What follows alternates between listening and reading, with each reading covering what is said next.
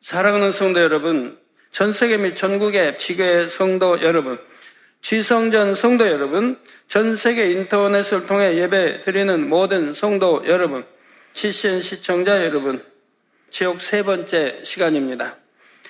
지난 시간까지는 천국과 지옥의 전체 구조와 윗음부까지 살펴보았습니다.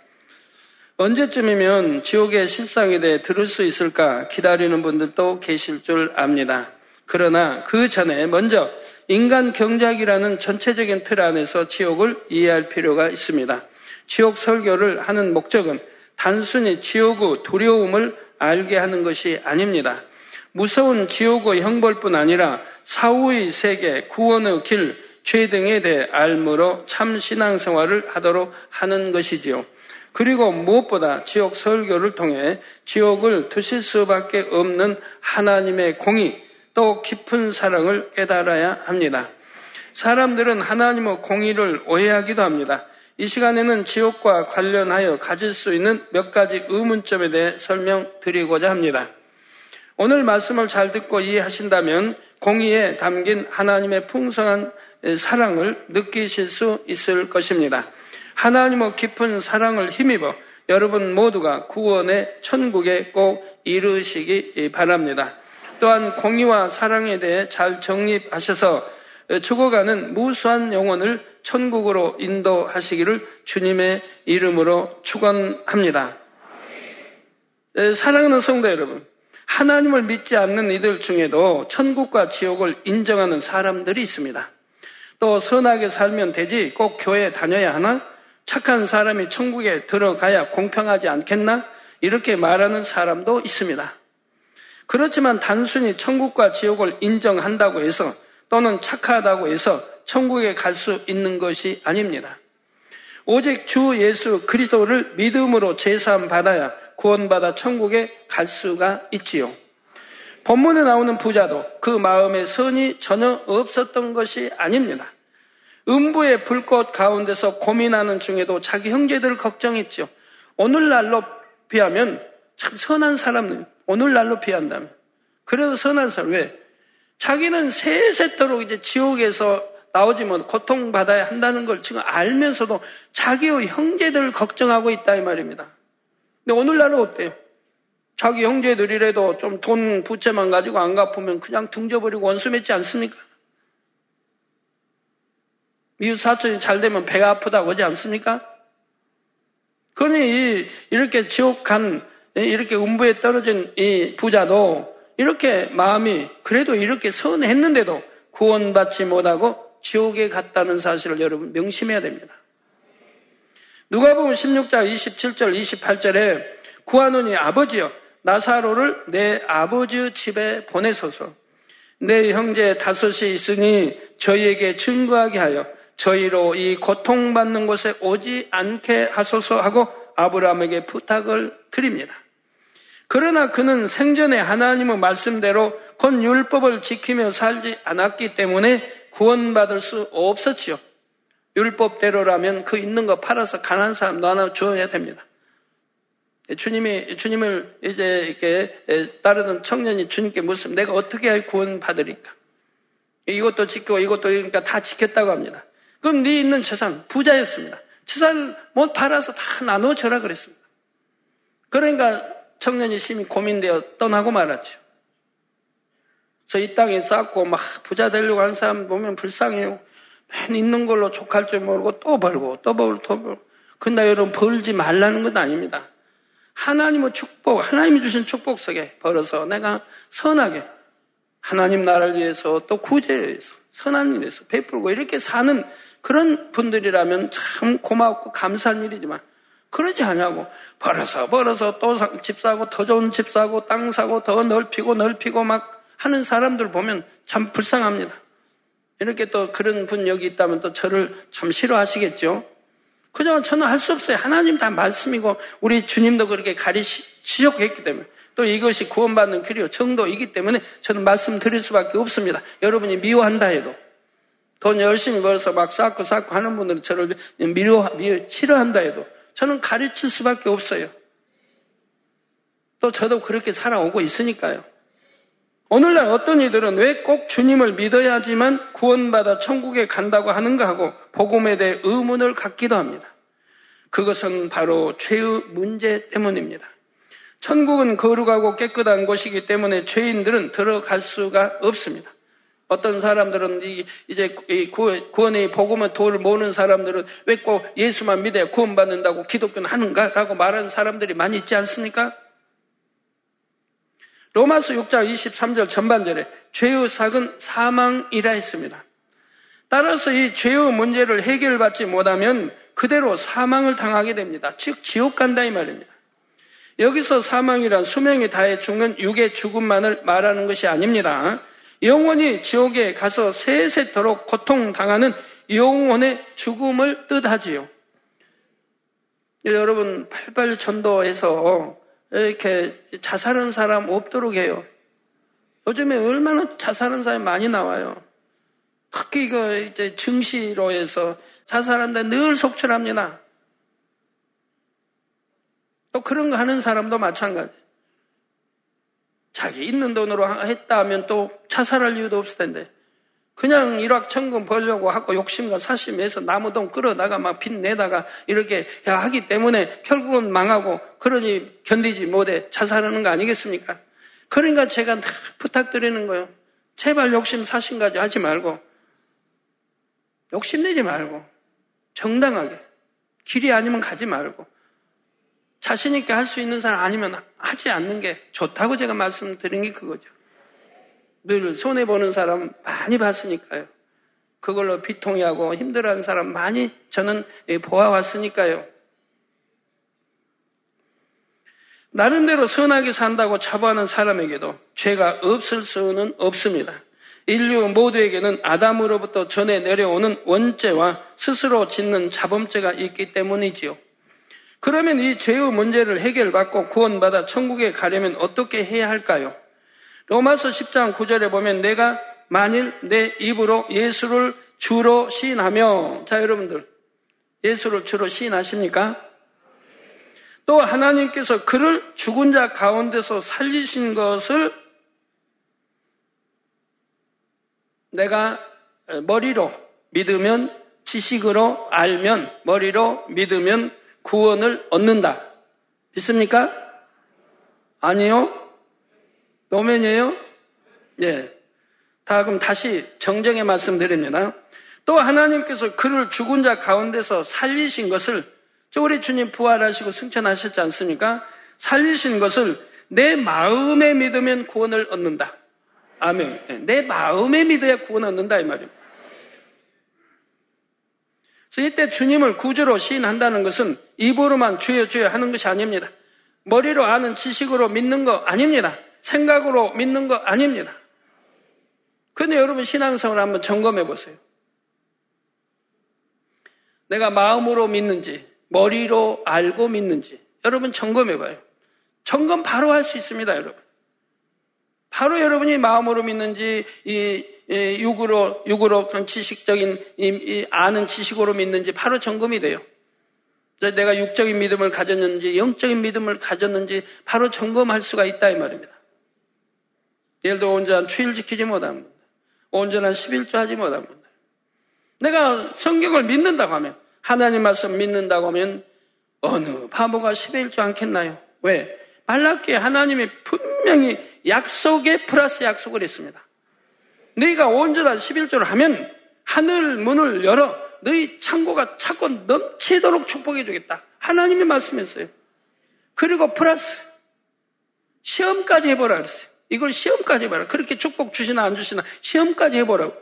그래도 하나님 말씀인데 안 믿는다. 그리고 이렇게 하지 않으면 이제 쉽지 하지 않은 사람 하나님 그래서 도적질한다. 저 도적이다. 대도적이란 대적. 하나님 걸 도적했으니, 도적질했으니 얼마나 대도적입니까? 만약에 청와대 들어가서 청와대 걸 털었다면 그건 뭐 왕도덕이죠. 황제도덕이죠. 망군의 하나님을 도적질해요? 그러니까 믿는다 하면 절대로 그리할 수는 없다 이 말입니다. 그런 게 입술로만 믿고 생각으로만 믿고 지식으로만 믿는 거지. 정말 마음으로 믿는다면 행함이 따를 수밖에 없는 겁니다.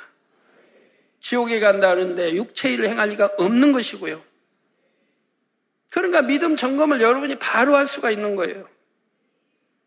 이어지는 10절에 사람이 마음으로 믿어 의에 이르고 입으로 시인하여 구원에 이른다 했습니다. 여러분이 지옥서로 쭉 들어보시면 이제 11조 하지 않은 사람이 지옥에서 어떤 형벌을 받는가가 설명이 되어집니다.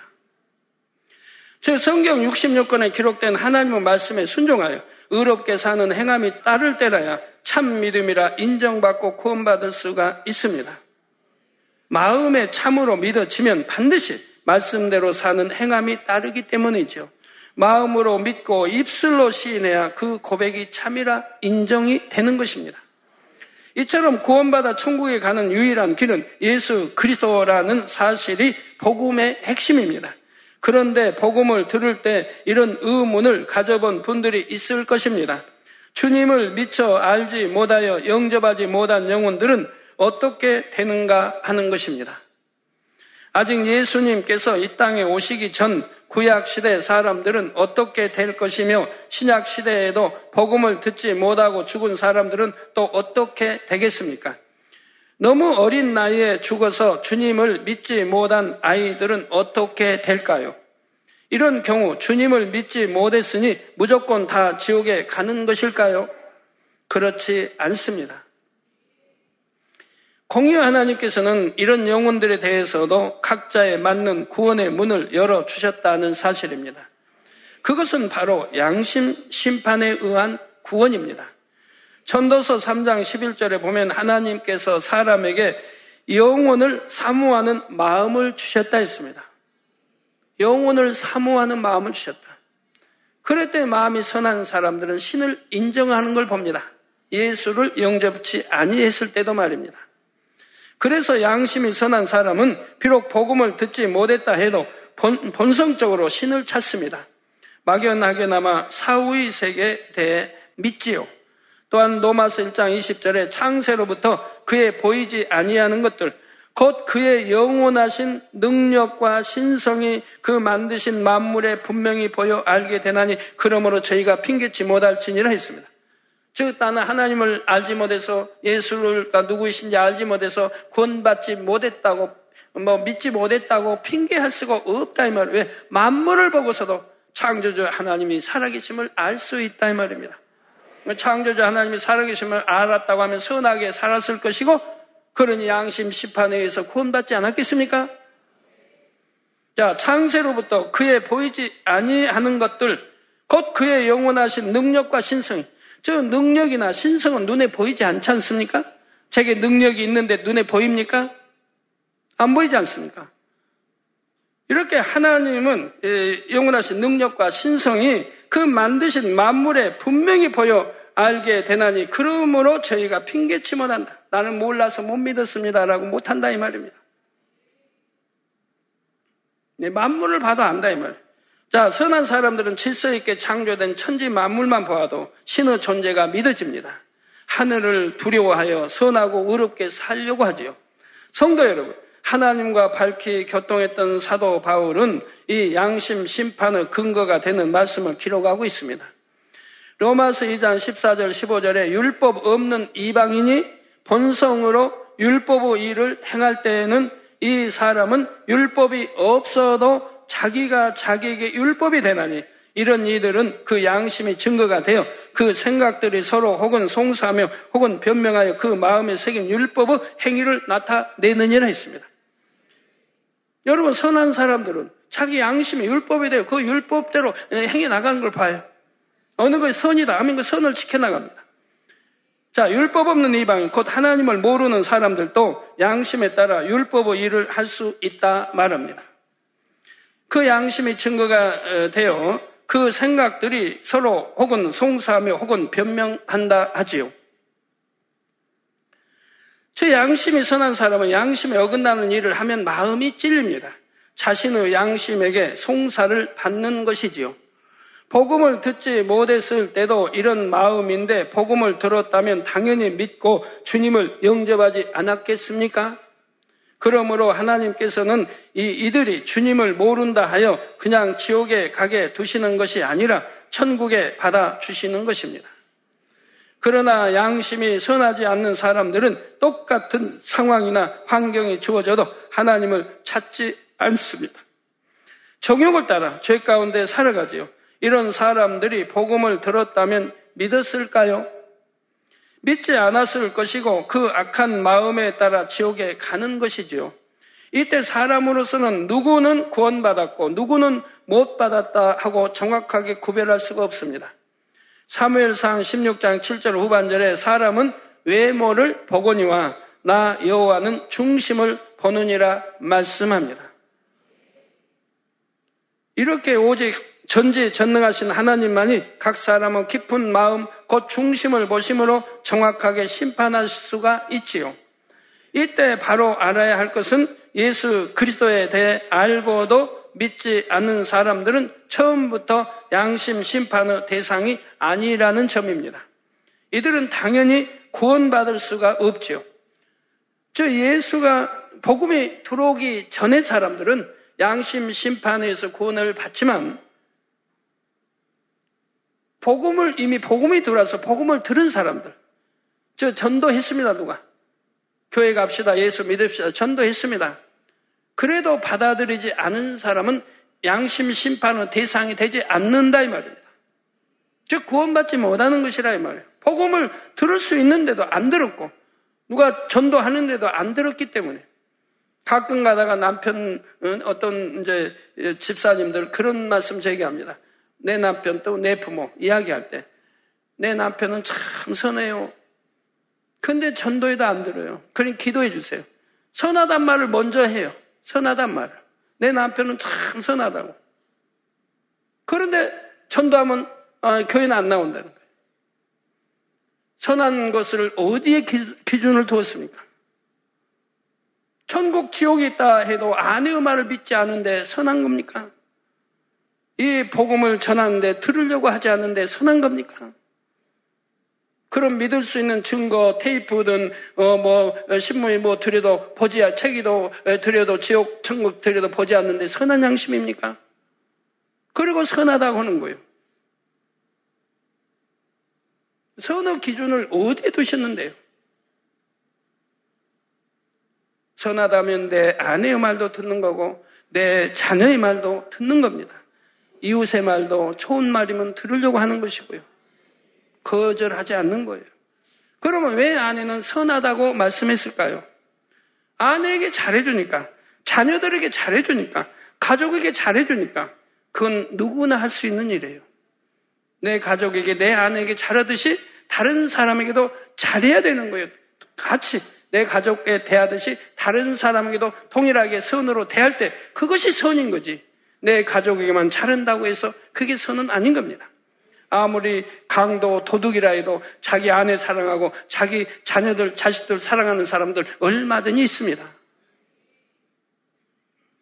자, 먼저 구원받은 하나님의 자녀들은 도저히 구원받을 가능성이 없어 보이는 사람이라도 열심히 전도해야 됩니다. 그런 만큼 그들에게 구원받을 기회가 더 많이 주어지기 때문입니다. 복음 전파의 사명이 얼마나 중요한 것인지 다시 한번 깨달으시기를 바랍니다. 그러면 이제 구약 시대와 신약 시대의 양심 심판으로 구원받는 절차를 살펴보겠습니다. 먼저 구약 시대 주님이 오시기 이전의 사람들은 어떻게 구원받을까요? 이들은 크게 두 부류로 나눌 수 있습니다. 바로 하나님의 선민 이스라엘과 이스라엘 민족 이외의 이방인들이지요. 하나님께서는 이스라엘 백성을 출애굽시키신 후 모세를 통해 율법을 주셨습니다. 그래서 구약시대 이스라엘 백성들은 율법을 지켜 행함으로써 구원을 받았습니다. 반면에 하나님을 모르고 율법을 모르는 이방인들은 양심 심판에 의해 구원 여부가 정해졌지요. 이들의 영혼은 예수님께서 부활하시기 전까지 위등부에 머물러 있습니다. 때가 되어 예수님께서는 십자가를 치신 후 위등부에 가셔서 이 영혼들에게 구원의 도를 전하셨습니다. 베드로 전서 3장 19절에 저가 곧 주님께서 또한 영으로 옥에 있는 영들에게 전파하시니라 하신 말씀대로 십자가의 도를 전하셨지요. 구원받을 선한 영혼이 양심 심판에서 구원받을 영혼들이 가 있는 옥에 옥이라니까 이런 감옥을 말하는 건 아닙니다. 그곳에 있는 이들에게 우리 주님이 가셔서 복음을 전하셨다 이말. 즉 3일 동안 장사전지 3일 만에 예, 연지 3일 동안 3일이라도 만 3일은 아니죠. 만 뭐 하루하고 어, 하루 하루 뭐반 어, 조금밖에 안 되죠. 그런데 그 수많은 영혼들이 이 복음을 받아들였습니다. 왜요? 선한 사람들이기 때문에. 이들은 선한 사람들이기 때문에 주님이 복음 전할 때 바로 받아들였습니다. 먼저 간 선지자들이 열심히 복음을 전했고 이제 당사자인 구세주 주님이 친히 오셔서 내가 구세주다. 내가 피 흘려 이렇게 십자가 지고 돌아가면 너희 모든 만민의 죄를 대속하기 위함이다. 라고 이렇게 복음을 전할 때 그들은 다 아멘으로 다 받아들였다 이 말입니다. 근데 오래 걸리실 필요도 없었다 이 말입니다. 그래서 위둔부에 있던 영혼들도 동일하게 주님의 보혈의 공로를 힘입어 구원받은 것입니다. 그러면 신약 시대에 복음을 듣지 못하고 죽은 영혼들은 어떻게 구원받을까요? 우리 주님이 오신 뒤에도 온 세계 곧바로 복음이 전파된 것은 아닙니다. 또 이런 저런 상황으로 복음을 접하지 못한 사람들이 존재하지요. 이들도 양심에 따라 구원 여부가 결정됩니다. 그리고 이들은 죽은 후 이 음부에 머무는 3일 동안 예수 그리스도에 대해 배웁니다. 주님을 영접한 후에는 낙원에 있는 구원받은 영혼들의 대기 장소로 가지요. 그 당시에 갔다는 게 아니고 이제 주님이 십자가 지시고 부활하시고 후에는 그들도 다 낙원으로 갔다 이 말입니다. 사랑하는 성도 여러분, 그러면 어린 나이에 죽은 아기들과 같이 스스로 주님을 영접할 수 없는 영혼들은 어떻게 구원받을까요? 이를 이해하기 위해 나이에 따른 구원 기준을 살펴보겠습니다. 아무리 어리다 해도 심판은 불가피합니다. 죽으면 천국이나 지옥으로 가야만 하지요. 왜 그럴까요? 사람의 영혼은 영혼 불멸의 존재이므로 유구 생명이 끊어져도 영혼은 소멸되지 않습니다. 따라서 천국이나 지옥으로 가야만 하지요. 그런 대신 어린 아이들의 경우 어른들과 구원의 기준이 다릅니다. 어린 아이들은 어른에 비해 사리를 분별하는 능력이 미숙합니다. 어른들처럼 자기 의지대로 행동하기도 어렵지요.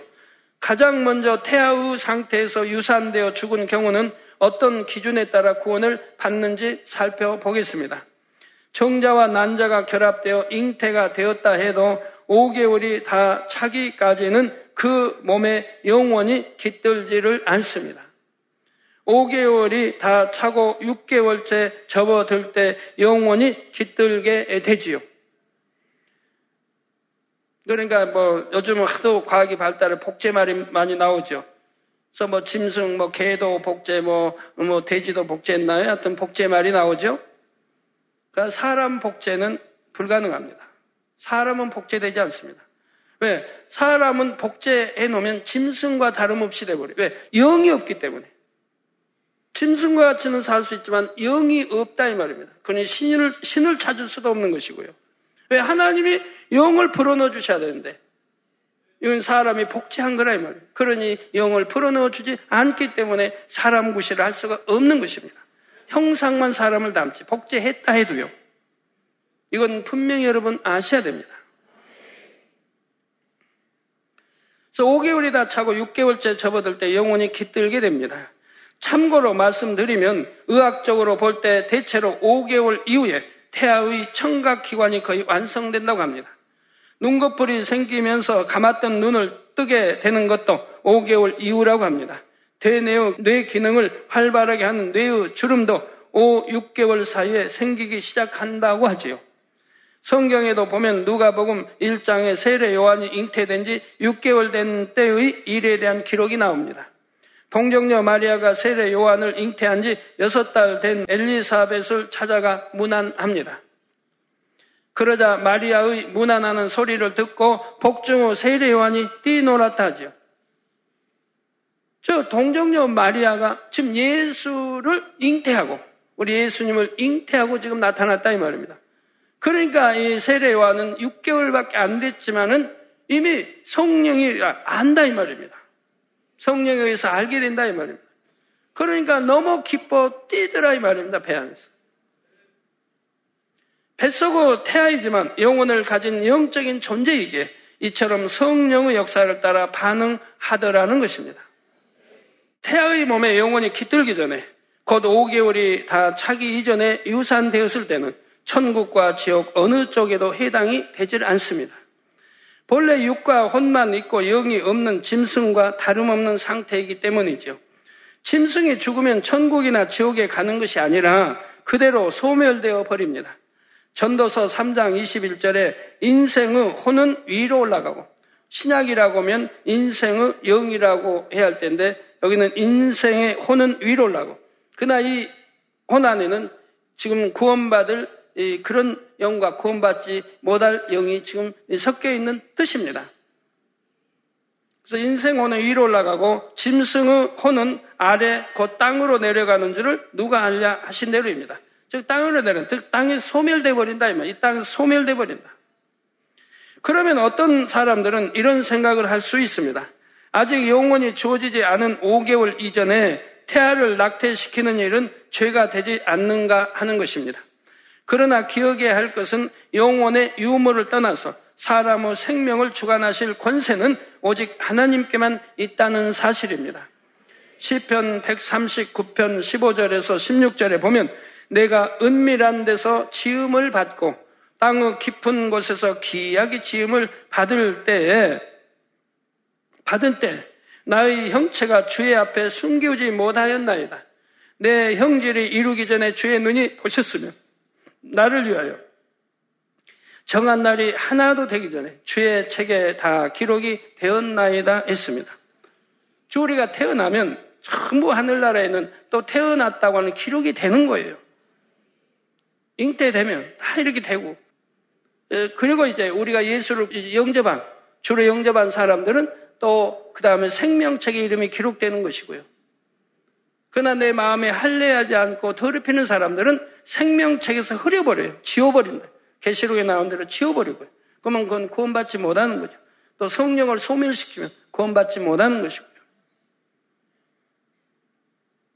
그래서 심판 날에는 바로 생명책에 이름이 기록되어진 사람은 상급 심판을 받고 생명책에 이름이 기록되지 않은 사람들은 사망의 지옥의 심판을 받습니다. 즉 지옥 유황못이냐 또 불못이냐 이 심판을 받게 되는 것이라 이 말입니다. 사랑의 아버지 하나님께서는 여러분이 잉태되기도 전에 여러분을 아셨습니다. 또한 주의 책에 기록하실 정도로 여러분의 앞날에 대한 좋은 생각과 계획을 이미 다 갖고 계셨다는 사실입니다. 이런 것을 생각할 때 비록 어린 태아라도 감히 피조물인 사람이 그 생명을 주관할 권세는 없는 것이지요. 부모가 자기 유익을 위해 낙태하거나 이에 동조하는 일은 생명의 주관자이신 창조주 하나님을 거스리는 일입니다. 또한 태중의 아이는 바로 자기의 자녀입니다. 그러니 이런 안타까운 일이 있어서는 안 되지요. 어떤 상황이든지 부모는 하나님께서 하나님의 뜻대로 역사하시도록 믿음으로 기도하며 맡겨 드릴 수 있어야 합니다. 어떤 분들은 열심히 신앙생활을 하는데도 축복이 더디 오고 시험 환란이 따르는 중에 이런 과거 일을 깨닫고 회개한 경우도 있습니다. 회개한 뒤로 시험 환란이 물러가는 것을 체험했지요. 그것이 바로 영계의 법칙입니다. 또한 정욕을 쫓아 쾌락을 추구하며 방탕하게 살다가 낙태하게 되는 경우는 하나님의 뜻에 더욱 합당하지 않지요. 잉태한 지 6개월 이상 된 아이를 낙태하면 하나님과의 사이에 더 큰 죄의 담이 쌓이게 됩니다. 6개월 이후부터는 태아에 영혼이 주어진 상태이므로 장성한 사람을 살인하는 것과 마찬가지입니다. 그로 인해 가지가지 시험 환란이 따름으로 고통받게 되지요. 이 죄의 문제를 해결하지 못하고 계속 더 죄의 담을 쌓아가게 되면 결국 원수마귀 사단의 송사로 인해 돌이키기 어려운 지경에 이를 수도 있고요. 그래서 어떤 사람들은 신앙생활 참 열심히 잘 한다고 하는데 그 시험하려니 따르는 거를 계속 따르는 거를 체험하는 사람도 있어요. 그러면 이전에 내가 살인했던 걸 하나님과의 저담을 헐지 않았기 때문에 자꾸 따른다 이 말입니다. 반드시 하나님과의 죄담을 헐어버려야 되는 거예요. 이런 말씀을 듣고 혹여 심히 두려움으로 낙심하는 분이 계셔서는 안 됩니다. 예전에 이와 같은 일이 있었다 해도 이제는 진리를 알았으니 철저히 통해 잡아가고 회개에 합당한 열매를 맺으면 되지요. 힘껏 화목제물을 드리는 등 진실한 회개를 하셔서 하나님의 마음에 감동을 드리시기 바랍니다. 하나님과의 사이에 막힌 담을 다 헐어버림으로 참 평안 가운데 거하시기를 부탁드리고요. 자, 여러분들이 응답 받으려면 어떻게 해야 됩니까? 늘 말씀드립니다. 웬만한 병들이야 기도 한 번 받으면 다 단에서만 해도 받으면 다 낫지요. 웬만한 건. 그런데 기도 받아도 낫지 않는 분들은 분명히 하나님과의 죄의 담, 큰 죄의 담들을 헐어지지 않았기 때문에 그런 것이라 이 말입니다. 그러면 이러한 것을 헐기 위해서 어떻게 해야 됩니까? 정말 통해 자복을 해야 된다면 통해 자복. 그러면 통해 자복은 어떻게 합니까? 여러분들이 말로만 하나님 잘못했어요. 나 다시는 안 그럴게요. 아니면 뭐 저기 뭐 예, 아주 도적질을 할 마음이 있었다. 아버지 나 도적질할 마음이 나 돈이 너무 어렵고 그냥 꼭 필요해서 저 있는 가방에 돈을 훔치고 싶은 마음이 생겼는데요. 아버지 용서해 주세요. 자 이게 회개입니까? 입술만 구하는 게 회개입니까?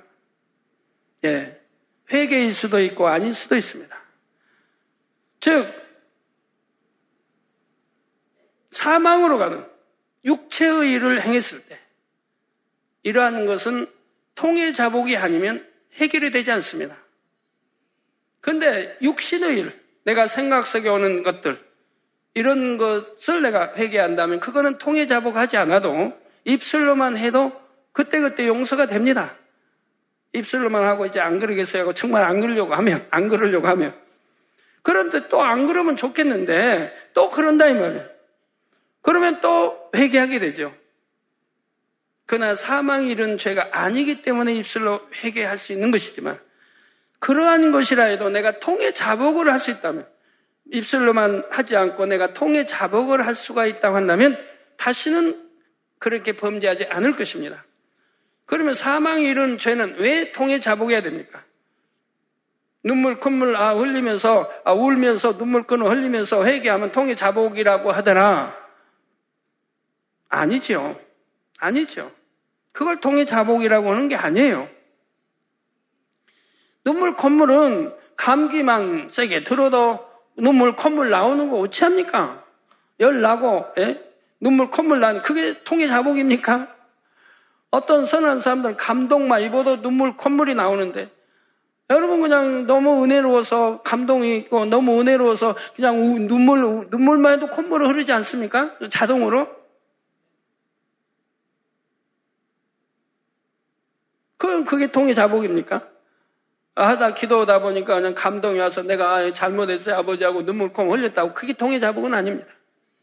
그러면 진정 통의 자복이 뭡니까? 그래서 성경에 보면 마음 가죽을 배라는 거예요. 마음을 찢으라는 겁니다. 마음을 찢어라. 지금 내가 지은 죄에 대해서 아버지 하나님 정말 결코 이런 죄는 지어서는 안 되는데 이건 사망의 길로 지옥 가는 것인데 내가 아버지 얼마나 싫어하시는 이런 죄를 지었나요? 정령이 다시는 이런 죄를 짓지 않겠나요? 하고 마음을 찢는 회개가 나와야 된다 이 말입니다. 하나님 앞에 죄송하고 예, 부끄러고 죄송하고 정말 이래서 안 된 내가 이런 죄를 지었고 그래서 마음을 찢는 이런 회개가 나와야 돼. 그러니까 이런 회개하기도 어렵지만 이런 회개할 때 심히 고통스러운 거예요. 마음을 찢는 회개는. 그렇게 마음을 찢는 회개는 심히 회개도 어렵고 또 고통스러운 거예요. 그러니까 그런 회개를 아버지 앞에 하고 다음에 또 그런 회개 할 수 있는 일을 할 수가 없다 이 말입니다. 그래서 마음을 찢는 통해자고 회개는 다음에 두 번 다시 그런 일이 되풀이되지 않는 것이라 이 말입니다. 완전히 돌이켜진다. 마음에서 완전히 돌이켜진다 이 말입니다. 그렇게 이런 회개는 하나님이 바로 받으신다 이 말. 그래서 하나님과의 그 죄의담이 헐어지는 것이라. 그래서 여러분들이 부흥성에 떠나 보면 통해자 보고 하신 분들은 반드시 치료받지 않습니까? 이걸 아셔서 정령이 하나님 앞에 통해자 보게 이제는 두 번 다시 그런 죄를 짓지 않는 사망에 이르는 죄를 짓지 않는 그런 회개여야 하나님이 용서하시고 죄의담이 헐어지고 그 다음에 응답으로 오는 것이라 이 말입니다. 그래서 이러한 것을 분명히 분별해서 여러분이 아시고 일꾼들은 분명하게 잘 가르쳐 나가야 됩니다. 육신의 일을 행했다 해서 그건 통해자복을 해야 용서받고 하는 건 아닙니다. 내가 잘못 인정하고 이제 용서 다시는 안 그래야겠다 하면 기도하면 용서 받지만 예, 그러한 것이라도 그런 것도 만약에 통해자복을 할 수 있다고 하면 육신의 일도 신속히 버릴 수가 있겠죠. 신속히. 그러나 육신의 일은 내가 버리고 싶다고 버려주는 거 아니에요. 육체의 일은 내가 안 하면 되니까, 끊어버리면 되니까, 안 하면 되니까 되지만, 육신의 일을 안 하려고 해도 생각 속에서 떠오르는 거라 할 수 없다, 이 말. 내가 아무리 안 미워하려고 해도 저 미운 사람 미워지니까 할 수 없다, 이 말. 그래서 자꾸 회개를 또 하고 발 씻는 것좀 늘 하게 되는데. 그렇지만 이런 것도 통해 자복을 한다고 한다면 그만큼 버리기가 쉬워진다, 이 말입니다. 이렇게 하나하나를 여러분이 분명하게 잘 이해를 하셔야 됩니다. 예, 그래서 그렇다면 6개월에 접어든 태아는 어떤 기준에 의해 구원받을까요? 다음 시간에 이어 증거하도록 하겠습니다. 결론을 말씀드립니다. 사랑하는 성도 여러분. 죄에 대해 공의에 대해 설명을 들을 때 두려운 분들이 있을 수도 있습니다. 그러나 하나님께서 공의를 두시고 계명을 주신 목적은 정죄하는 것이 아닙니다. 하나님의 뜻을 알려주심으로써 구원의 길로 인도하시려는 것이지요. 즉, 진리를 알아 범죄하지 않고 예전에 범한 죄악이 있다면 회개하여 담을 헐게 하시려는 사랑입니다. 또한 공의로우신 하나님께서는 구원받을 일말의 가능성이라도 있다면 어찌하든 구원해 주시려고 하십니다. 그래서 양심 심판이라는 것을 두신 것이지요. 깜깜한 새벽부터 청소하는 환경 미화원에게는 환한 가로등이 참으로 고마운 존재입니다. 반면에 도둑에게는 달갑지 않는 존재이지요. 이런 것처럼 정오의 빛 같은 하나님의 공의도 각 사람이 느끼는 바가 각기 다릅니다. 정말 선한 사람들은 법을 지키기를 좋아합니다. 세상 법도. 법이 있음을 감사하게 되고 법 지키기를 좋아합니다. 당연히 하나님 법은 지킬 것이고요. 믿는 사람이라면. 그러나 선하지 않은 사람은 어찌하든 남이 보지 않으면 법을 어기려고 하는 걸 봅니다. 그리고 그러한 것을 오히려 지혜롭다고 생각하는 사람도 있어요.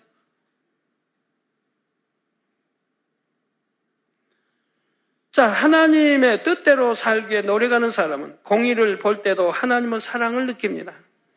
그러나 노력조차 기울이지 않는 경우에는 이 공의가 두렵고 무겁게만 느껴지죠.